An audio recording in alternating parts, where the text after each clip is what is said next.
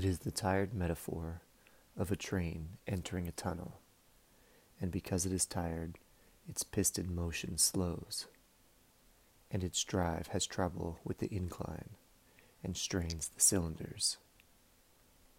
This could be a sign that the marriage of train and tunnel should come to an end. This could be a sign that the train gives the tunnel back to the mountain. The mountain could claim the tunnel as its own and bury the track at any time. There could be a salesman who has a pill to make the train go faster. There could be television commercials interrupting every sporting event to speak about the pill. There could be a corporation that profits from the sale of the pill that lays new track, and profits again when the invigorated train finds new tunnels to enter further along the track.